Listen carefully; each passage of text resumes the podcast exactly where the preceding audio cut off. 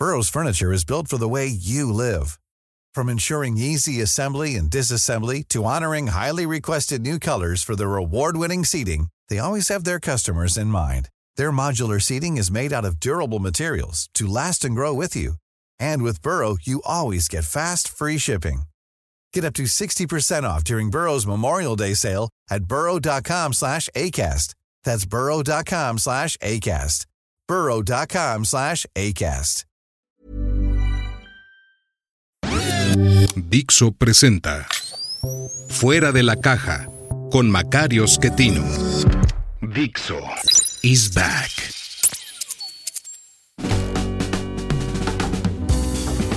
Bienvenidos. Esto es Fuera de la Caja. Yo soy Macario Esquetino y le agradezco mucho que me escuche en esta revisión de lo ocurrido en la semana que termina 18 de febrero, que es hoy, el día que estoy grabando para usted, y que culminó este día en la gran manifestación, una más, la tercera, que hacemos los ciudadanos en defensa de la democracia, una cosa que estamos perdiendo, que algunas personas eh, no le dan tanto valor, creen que es algo abstracto, que no es relevante. Sin embargo, basta voltear a ver eh, otros países en América Latina en donde se ha perdido la democracia para poder aquilatar lo que realmente vale.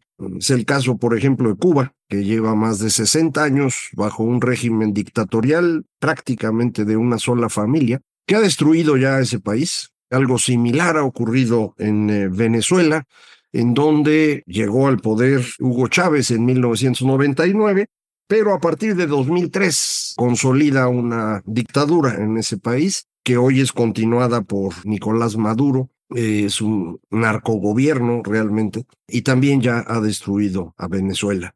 Hay un tercer ejemplo que es Nicaragua, mucho más reciente, en donde la familia Ortega ha hecho cosas mucho peores que las que le habían tocado a ese país con la dictadura de los Somoza. Uno pensaría que estas personas que se autonombran de izquierda y que por lo mismo sienten autoridad moral, en realidad podrían hacer algo para que sus países, sus ciudadanos, su gente viviera mejor. No es así les interesa solo el poder y una vez llegando a él les interesa saquear todo lo posible para con ello poder mantener el control político del país y enriquecerse personal y familiarmente como es sabido que es el caso de las familias de Fidel Castro, de Hugo Chávez y seguramente también de Daniel Ortega. Eh, ahí hay ejemplos clarísimos de lo que ocurre cuando se pierde la democracia. Y la democracia se pierde cuando no existe la posibilidad de tener una alternancia pacífica. Esta alternancia pacífica es la que hemos logrado en México entre pues tres partidos del viejo PRI a Acción Nacional, de regreso al PRI y ahora a lo más rancio de la política mexicana, que es Morena. Pero en todos los casos estas eh, transiciones se hicieron con la fuerza de los votos y salvo en una ocasión, las transiciones fueron totalmente pacíficas y esa única ocasión fue en 2006, cuando el derrotado entonces, el hoy presidente Andrés Manuel López Obrador, inventó un fraude para con ello, pues, eh, no reconocer su derrota y mantener el apoyo de sus seguidores. Esta invención del fraude, hoy sabemos, obedecía a estas razones y obedecía también a que todo indica hay un financiamiento que recibió para esa campaña que provenía de fuentes ilícitas. Esto lo dicen personas involucradas con el crimen organizado que han participado en eh, varios juicios en Estados Unidos como testigos protegidos. Uno de esos juicios es precisamente el de Genaro García Luna, al que López Obrador culpa de una gran cantidad de cosas pero para culparlo se basa esencialmente en los dichos de estos testigos protegidos. Dichos que no deberían tener valor probatorio, pero lo tienen porque la DEA en Estados Unidos pues no ha conseguido mucho más que estos dichos. Pero con estos mismos dichos se nos informa que López Obrador recibió financiamiento de distintos grupos criminales. Ahora sabemos que no solamente del grupo del cártel de Sinaloa, sino aparentemente también de un grupo asociado a los Zetas. Son cuestiones que pues es muy difícil de averiguar con detalle, pero insisto, la DEA misma no lo ha logrado en muchos casos, pero los indicios les bastaron para procesar a García Luna en Estados Unidos y son exactamente los mismos que se tienen ahora de López Obrador. Es decir, si él estuviera en este momento en Estados Unidos, sería procesado igual que García Luna y muy probablemente sería retenido en la cárcel como ocurre con aquel personaje. Yo creo que esto ya le preocupa a López Obrador más porque en redes esto se ha convertido ya en un hashtag, una referencia continua que empezó como narcopresidente AMLO. Ahora ya le pusieron numeritos al final para poder mantener esto funcionando. Y él pues insiste que esto es un ataque, como ha dicho con todo, él nunca reconoce que haya hecho algo mal, pero aquí le digo pues son las mismas evidencias las que se tienen para García Luna que las que se tienen para López Obrador. Siendo presidente, pues eh, no creo que esté preocupado de que puedan venir por él y llevárselo. Esto es muy raro que ocurra. Ya ocurrió alguna vez con el señor Noriega, estando como presidente en Panamá. Estados Unidos hizo una microinvasión para retenerlo y llevárselo a la cárcel, pero eso sería poco probable en el caso de México, no sería una idea muy brillante. Pero pues la presidencia se acaba y se acaba ya pronto. Y este es un fierro más de los que López tiene en la lumbre. No es el único, ha ido cometiendo una gran cantidad de errores en el proceso, de estar en la presidencia que no ha sabido manejar, que la ha estado utilizando como un instrumento de campaña política permanente, porque eso es lo que él entiende bien. Se ha dedicado a comprar votos, ya sabe usted, repartiendo dinero, fingiendo para que la gente le aplauda. Pero pues ha ido en el camino generando problemas con muchos, con los médicos y las enfermeras y los eh, equipos sanitarios a quienes no protegió durante la pandemia a quienes hoy tienen condiciones deplorables en el sistema de salud porque no hay medicamentos ni materiales para poder curar a la gente y muchísimos médicos, enfermeras y personal sanitario que sí les preocupa lo que tienen que hacer, pues están enojados con él. Lo mismo ocurre en, muy distintos ámbitos de la vida pública. Más recientemente, en estos días, los transportistas ya perdieron la paciencia porque pues eh, los están matando. Los eh, ataques a los trailers en las carreteras son ya muy frecuentes y en muchas ocasiones el conductor, el operario acaba asesinado y ellos piden que se les atienda y López Obrador no les hace caso. Eh, la persona que tiene en la Secretaría de Gobernación es absolutamente inútil, como usted lo sabe, y se ha dedicado, por ejemplo, esta semana a estar promoviendo lo de las reformas de López Obrador, porque con eso eh, se continuará la transformación.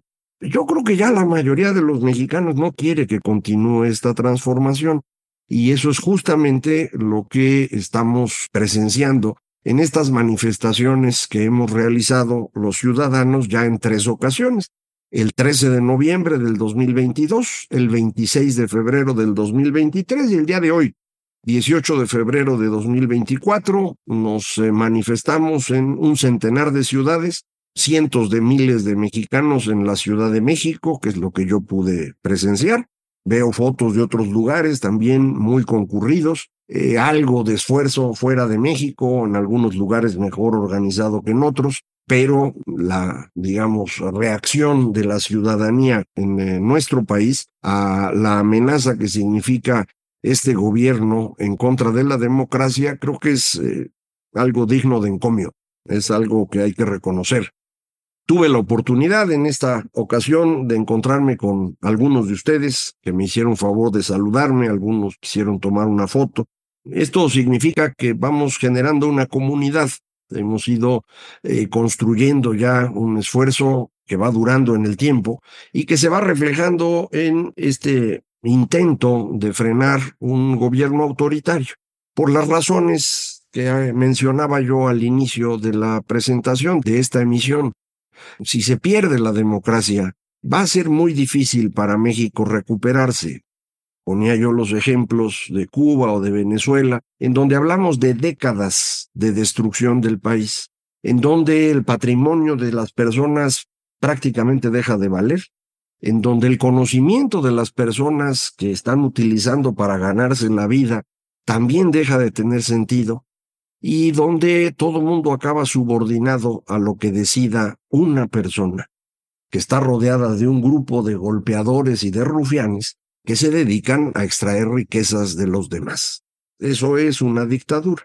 Algunas personas piensan pues que podríamos tener un dictador benevolente, ¿no? Como Lee Kuan Yew en el caso de Singapur, o como el mismo Porfirio Díaz en el caso de México, que construyeron mucho, más allá de que no permitían su reemplazo en el poder, hacían un trabajo por eh, beneficio, digamos, del país.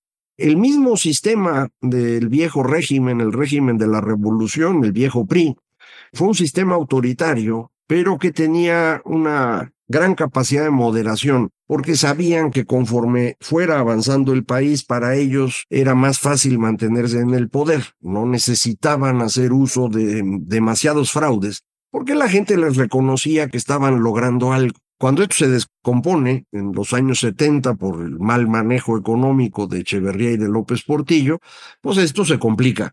Y el intento de mantenerse en el poder a toda costa, que fue esa reforma electoral, o mejor dicho, contrarreforma electoral de 1986, que impulsó el entonces secretario de Gobernación, Manuel Bartlett, fue lo que llevó al gran conflicto de 1988, que eventualmente se convertiría en el tránsito de México a la democracia en 1996, que culmina con el eh, triunfo de la oposición en la elección intermedia de 1997.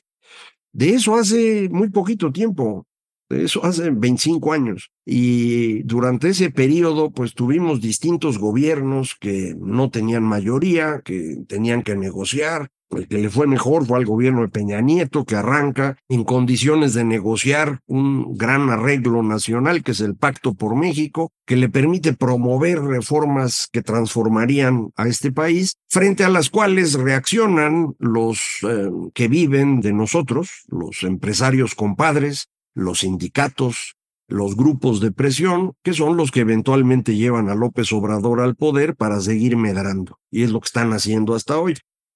Hablando de eso, uno de estos empresarios compadres, Carlos Slim, dio una conferencia de prensa en la semana. Un poco sorpresiva porque él no es mucho de salir en medios, pero salió, no sabemos bien a bien a qué, salió a decir pues que él no se ha hecho tan rico como dicen, lo cual está difícil de demostrar porque los datos ahí están.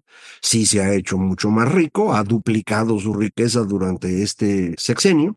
Él dice que no tiene tantos contratos con el gobierno, pero bueno, pues eso está más difícil de comprobar porque en el gobierno todo es opaco ahora y buena parte de los eh, contratos muy probablemente estén a través de la Secretaría de la Defensa y ahí pues no hay manera de entrar, no se dejan.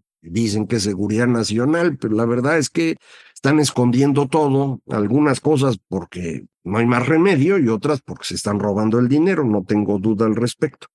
Dijo también el ingeniero Slim que la línea 12 se cayó por falta de mantenimiento. Yo creo que dice esto para curarse en salud, porque si fuera por la construcción sería culpa de él. Como no se ha dicho cuál es realmente la causa de la caída de la línea 12 del metro, pues está tratando de limpiarse él el problema y se lo está cargando a Claudia Sheinbaum, la cual no ha dicho nada en la semana al respecto. El presidente salió a decir que pues eh, con Slim se sigue llevando muy bien y demás, no queda claro. Finalmente comentó algo el ingeniero Slim sobre Telmex, que no es negocio, pero pues que no lo quiere vender porque quiere que siga siendo mexicano. Esto de que no es negocio es porque, pues eh, usted sabe, Telmex son los teléfonos fijos y el gran negocio de los últimos 30 años han sido los teléfonos móviles. Él también tiene un espacio de teléfonos móvil, América Móvil, Telcel, pues. Y me parece que Telmex ha subsidiado a Telcel durante todo este tiempo. Y entonces, pues por eso no es negocio, ¿no? Y Telmex arrastra, pues, un pasivo laboral muy grande que en origen es producto, pues, de que era una empresa pública y a la hora que se le vendió a Slim, él renegocia el contrato colectivo, pero de una manera que les fuera razonablemente aceptable a los trabajadores. Y después, pues, se le olvida que hay que estar guardando reservas para eso y ahorita no tiene con qué pagar. Entonces, a lo mejor lo que quiso decir por ahí es, a ver si me rescatan, ¿no? Porque pues es una la nota y no la tengo. Bueno, sí la tiene, pero no la quiere gastar en eso, prefiere que gaste la de usted y la mía. Y bueno, pues como el presidente, él no usa dinero, usa el de usted y el mío, pues cualquier día se le ocurre que quiere rescatar a Slim o la presidenta que venga, cualquiera de las dos, a lo mejor tienen esa tentación. Ojalá no sea así. Ojalá pues le toque pagar al ingeniero lo que le corresponde. Él se hizo dueño de Telmex, gracias a eso pudo crear Telcel, se volvió una compañía con poder de mercado que ejerció a plenitud y no permitió que compitieran ATT, Telefónica y demás, y por eso se hizo muy rico. Bueno, pues ahora que pague el cacho que le toca, ¿no? Yo pienso.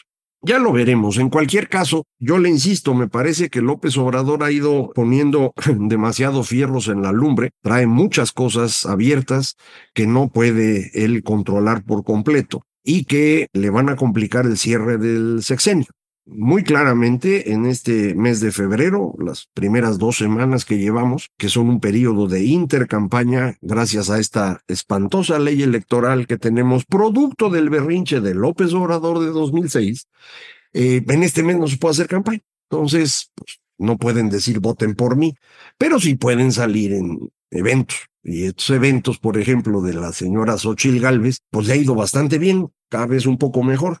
Y además se le ocurrió ir de gira a Estados Unidos, una gira muy exitosa, y luego fue un ratito a Europa, especialmente a España, donde ahora hay mucho mexicano, y de ahí se brincó a ver al Papa. Ella pues es católica y me imagino que fue importante para ella ir, pero también lo hace porque es un evento político. El señor es un jefe de Estado, aunque sea un estadito, pues tiene un impacto sobre la legitimidad en los países católicos. Curiosamente, la señora Sheinbaum salió corriendo también a ver. Ahora están diciendo que no, que era algo que ya tenía organizado desde antes, pero que por, ya ve cómo son. Yo más bien creo que salió corriendo porque pues le habían ganado el brinco y se lo ganaron en Estados Unidos ampliamente. Y esto es muy importante porque muchas publicaciones extranjeras que pues eh, mandan a veces una persona aquí a hacer algunas entrevistas o tiene algún corresponsal que al mismo tiempo atiende muchos temas diferentes, pues estas publicaciones andaban diciendo pues que ya era casi un hecho que iba a ganar Claudia Sheinbaum, pues porque eso oyen del presidente, porque eso ven en los medios, porque las encuestas dicen que trae 250% de ventaja. Entonces, por eso era muy importante que fuera Xochitl Galvez a Estados Unidos a presentar que, bueno, primero, no ha ganado nadie, y segundo, pues es preferible que gane Xochitl. ¿Por qué es preferible? Pues porque la relación con Estados Unidos, que no es algo sencillo, va a ser mucho más fluida con alguien que entiende el futuro que con alguien que vive en el pasado, como es el caso de López Obrador y sería el caso con la señora Sheinbaum. Al respecto, creo yo que es muy importante que no perdamos de vista el que la elección no está definida. No solo no está definida, cada vez lo está menos.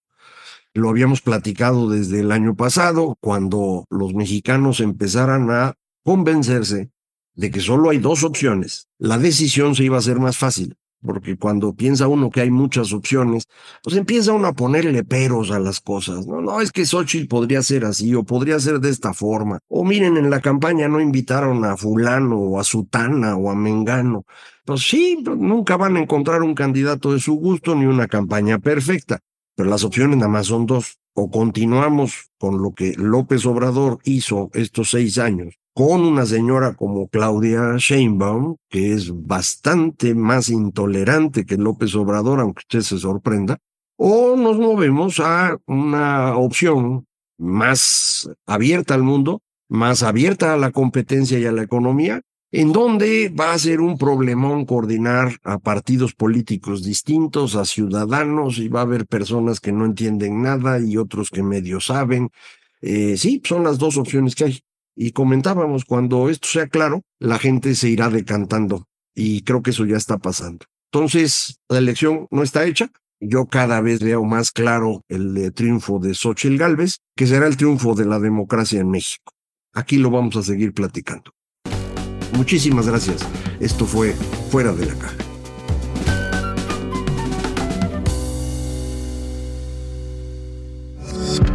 Dixo is back.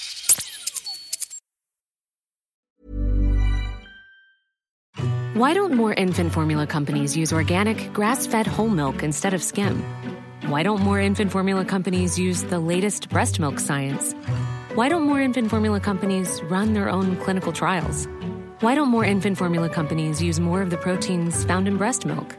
Why don't more infant formula companies have their own factories instead of outsourcing their manufacturing? We wondered the same thing. So we made ByHeart, a better formula for formula. Learn more at byheart.com.